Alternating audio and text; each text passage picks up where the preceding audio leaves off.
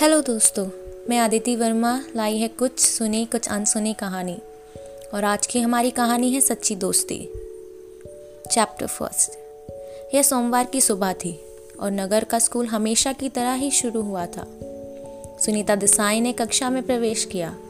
वह एक मध्य युवा वर्ग की महिला थी, जो सिर्फ़ पाँचवीं से आठवीं कक्षा तक के ही बच्चों को पढ़ाती थी। उनका पढ़ाने का तरीका बहुत अनोखा था। वह हर पाठ को जीवन के असली उदाहरणों के साथ समझाती थी।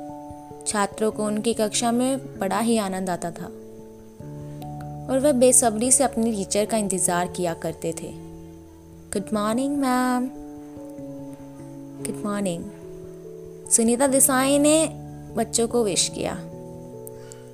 तो तुम्हारी छुट्टियाँ कैसी रही? सुनीता देसाई ने अपने छात्रों से पूछा। बच्चे अपना उत्तर देने के लिए बहुत उत्साहित थे और प्रत्येक ने अपने परिवार के साथ समय बिताने की अपनी अपनी कहानी सुनाई। सुनीता देसाई ने उन सभी की बातें बड़े धैर्य से सुनी। जो वह बच्चों के प्रति अपनी रुचि दिखाया करती थी, इस कारण वह सबसे पसंदीदा टीचर बन गई थी बच्चों की। वे आज दो दोस्तों की सच्ची दोस्ती की कविता पढ़ने वाली थी, जो कि एक फ्रेंच कविता थी। इतिहास की मानी जानी कविता थी। इस कविता में एडवर्ड और जैक की दोस्ती के संबंधों के बारे में बताया गया था।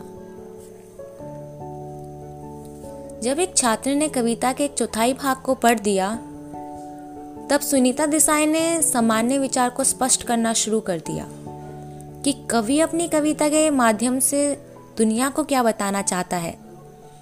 इससे पहले कि वह कविता के विचारों को पूरी तरह स्पष्ट कर पाती इतने में उन्होंने कक्षा के कोने में एक बच्चे को हाथ हवा में उठाए हुए देखा।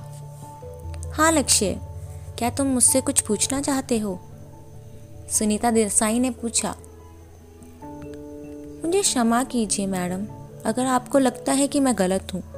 मैं सिर्फ़ आपसे ये पूछना चाहता था कि क्या वास्तव में महसूस करती हो कि सच्ची दोस्ती होती है? क्या आपने दोस्तों के बीच कभी ना खत्म होने वाले बंधन को देखा है?